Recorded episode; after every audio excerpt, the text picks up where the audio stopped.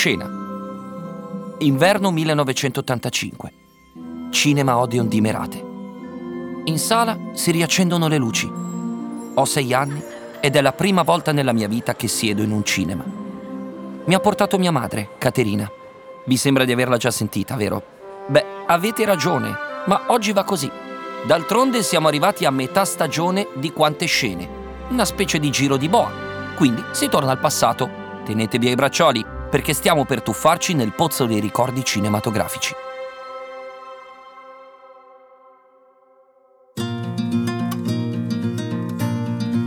Il cinema è quel posto dove la vita incontra le storie proiettate sullo schermo e ci si tuffa dentro. Se vai al cinema il tuo film inizia appena esci di casa. La sala che scegli, la compagnia, l'atmosfera, tutti i contenuti speciali che si aggiungono al film che vedrai. Tutte scene destinate a restare. Io sono Francesco Mandelli e questo è Quante Scene, il podcast di Cora Media e Universal Pictures Italia, che esce il primo e il 15 di ogni mese e parla di tutto il cinema. Quello che abbiamo visto, quello che ci piace guardare adesso e quello che vedremo domani.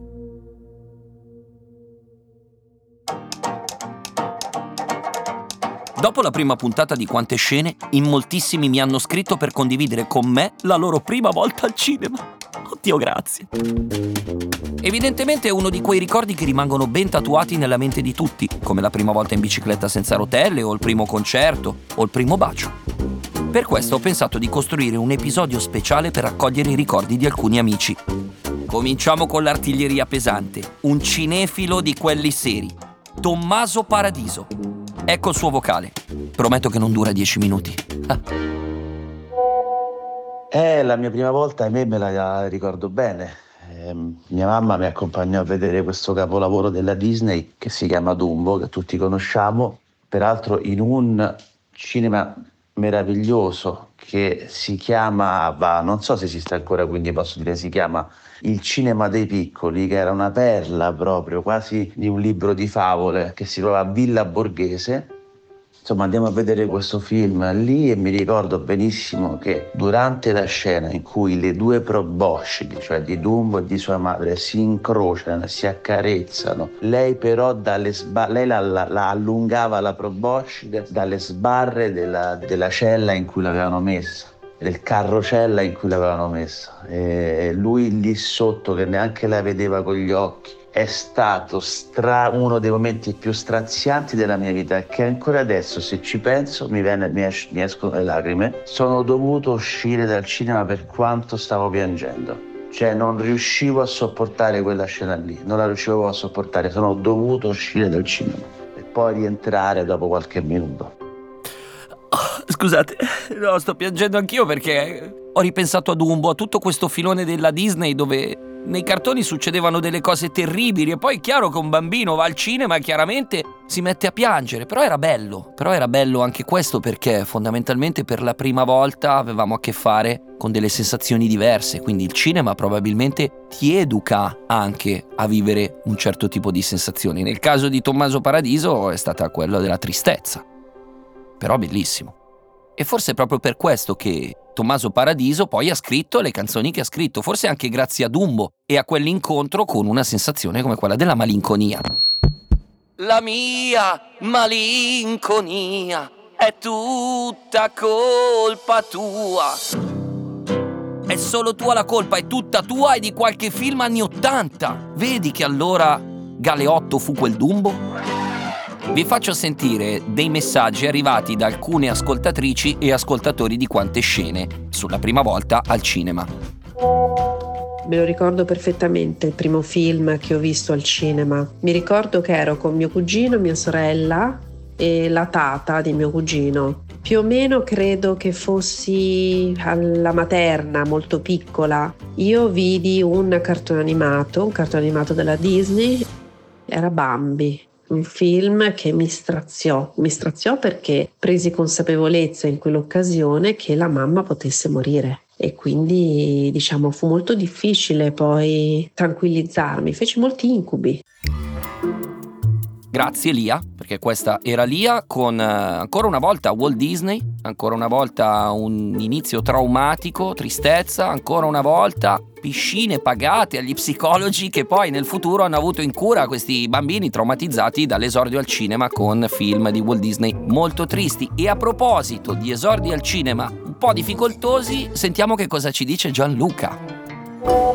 Ciao, la mia prima esperienza al cinema Correva l'anno 2007, avevo quindi 7 anni, ero con i miei genitori, siamo andati a vedere Ratatouille, gran film, mi è piaciuto molto. Mi ricordo che eh, era un um, cinema di paese, non era un multisala, come tutti i cinema di paese che si rispettino, aveva le, le poltrone eh, diciamo movibili e io non sono stato fermo un secondo e mio padre mi ha fatto un culo come una capanna quando siamo usciti. Per il resto mi è piaciuto molto e da lì poi sono diventato un po' cinefilo. E dal trauma psicologico siamo passati proprio al trauma fisico, quello di Gianluca. Certo con quel nome Gianluca, ma che ti dovevi aspettare? E a proposito di traumi, adesso ce n'è uno che secondo me condividono in molti. Eh? Sentite questa storia, quella del mio amico Federico Russo. Non mi ricordo esattamente qual è stato il primo film che ho visto al cinema, mi ricordo perfettamente le prime volte che andavo al cinema con i miei genitori, magari la domenica pomeriggio con eh, amici di famiglia, e mi ricordo di sto vizio terribile che avevano i miei di arrivare al cinema, fare il biglietto e qualsiasi fosse l'orario, spesso eravamo in anticipo, entrare in sala. Che è una cosa che oggi giustamente non ti fanno neanche fare, ti stoppano prima perché devi aspettare la fine dello spettacolo precedente. Ma negli anni 80, nei primi anni 90, non so perché, si poteva fare e in questo modo io da bambino mi sono bruciato il finale di tutti i film. Cioè se andavamo a vedere Mamma ho perso l'aereo, me lo ricordo perfettamente, siamo andati sotto Natale, siamo entrati e io ho visto già il finale del film, che per carità non è che mi è stato spoilerato un giallo o un thriller, cioè anche se ero bambino lo sapevo che il bimbo di Mamma ho perso l'aereo non sarebbe morto di solitudine, di fame, in preda agli stenti, ma fammelo scoprire da solo. E infatti quando poi finalmente a 13-14 anni ho iniziato ad andare al cinema da solo, eh, mi è cambiata la vita. Una bella storia di emancipazione e di rivendicazione dei propri diritti, il diritto a vedere il film come l'ha montato il regista, non come l'hanno montato i tuoi genitori partendo dal finale. Che poi va bene che Mamma perso l'aereo non era un giallo, però scusami, eh, comunque c'è una storia secondo me intrigante, almeno quando l'ho vista io a me mi ha appassionato.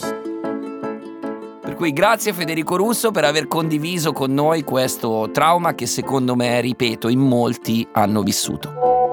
La mia prima volta al cinema è stata nel Natale del 1992, avevo sei anni ed ero con i miei genitori in un cinema di montagna per vedere La Bella e la Bestia. Io non ho tanti ricordi del, della proiezione in sé, però ricordo l'odore del cinema della sala che sapeva di popcorn e fumo e poi mi ricordo perfettamente di un signore eccentrico che sui titoli di coda ha iniziato a urlare Bravo Walt Disney, bravo Walt Disney. Ecco, io lì in quel momento ho pensato che il cinema fosse proprio espressione di libertà. Bravo Walt Disney, bravo! Ebbene, quel signore ero io, in realtà perché Walt Disney ne ha battezzati tanti. Alcuni traumatici, ma alcuni anche in maniera positiva, anzi, vedi, si torna proprio al senso di quante scene di questo podcast. Perché la prima volta non sarebbe stata la stessa se lei fosse andata a vedere quel film da un'altra parte. Invece quel signore eccentrico che sbraitava contro uno schermo ha reso per sempre indelebile questa esperienza nei ricordi di Maria Giulia. Con il prossimo messaggio entriamo in un nuovo filone, quello in cui la vita si confonde con il cinema ed è un filone parecchio interessante perché a me piace molto, io l'ho vissuto diverse volte, quando praticamente il film continua dopo che l'hai visto, nei giorni successivi, così tanto che non capisci più che cosa è vero e che cosa è finto. Sentiamo per esempio che cosa ci ha detto Silvia. Mi sono accorta che io non mi ricordo il primo film che ho visto al cinema il primissimo, però mi ricordo il primo film che ho visto al cinema da sola senza i miei genitori ed era Titanic. Sono andata al cinema Teatro Nuovo di Salso Maggiore Terme con il mio fidanzatino dell'epoca Gianluca e non ci eravamo mai baciati perché avevamo 12 anni e io per tutto il film ho sperato che lui mi baciasse. Non mi ha baciata alla fine, però ne sono uscita alla fine innamorata pazza di Leonardo DiCaprio, che per i successivi sei mesi io non ho pensato ad altro che a Leonardo DiCaprio. E mi dispiace Gianluca, ma è andata così. E continuiamo con il filone dove finisce la finzione e dove inizia la realtà. E continuiamo con un amico, Marco Bocci, che si è immedesimato così tanto nel cinema che si è trovato lui poi ad essere un personaggio del cinema. E qui ci racconta la prima volta in cui la realtà si è mescolata alla finzione. Sentite perché. La prima volta al cinema, allora dopo anni di speranze, di sogni, di notti passate a fantasticare, finalmente arriva quel primo film. Era un film di Pupi Avati che si chiamava I Cavalieri che fecero l'impresa e andai a vederlo con tutti gli amici, con la mia ex fidanzatina ad un tempo, tutti quanti pronti, carichi, pieni di adrenalina, il nostro amico che finalmente fa la sua prima parte, il suo primo ruolo, io che non vedevo l'ora di vedermi per la prima volta nel grande schermo.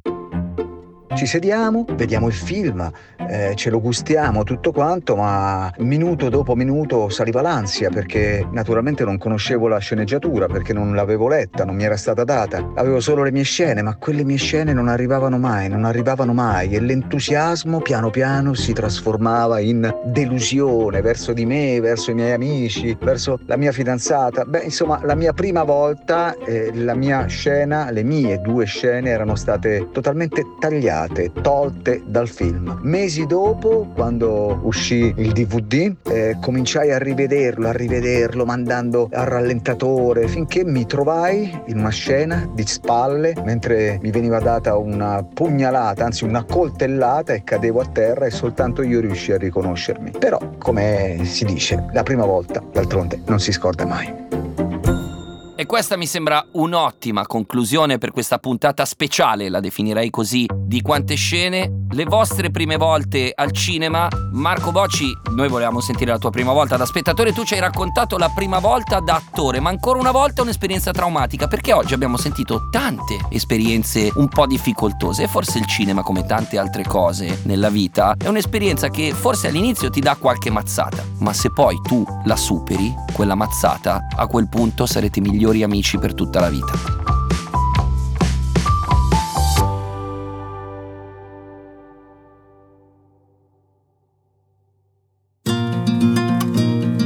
Quante scene è un podcast di Cora Media per Universal Pictures Italia. È scritto da Francesco Mandelli con Silvia Righini. Cura editoriale Sabrina Tinelli e Marco Villa. Executive producer Ilaria Celeghin. Supervisione, suono e musiche Luca Micheli. Post produzione e montaggio Cosma Castellucci. Fonico di studio Luca Possi. Post producer Matteo Scelsa.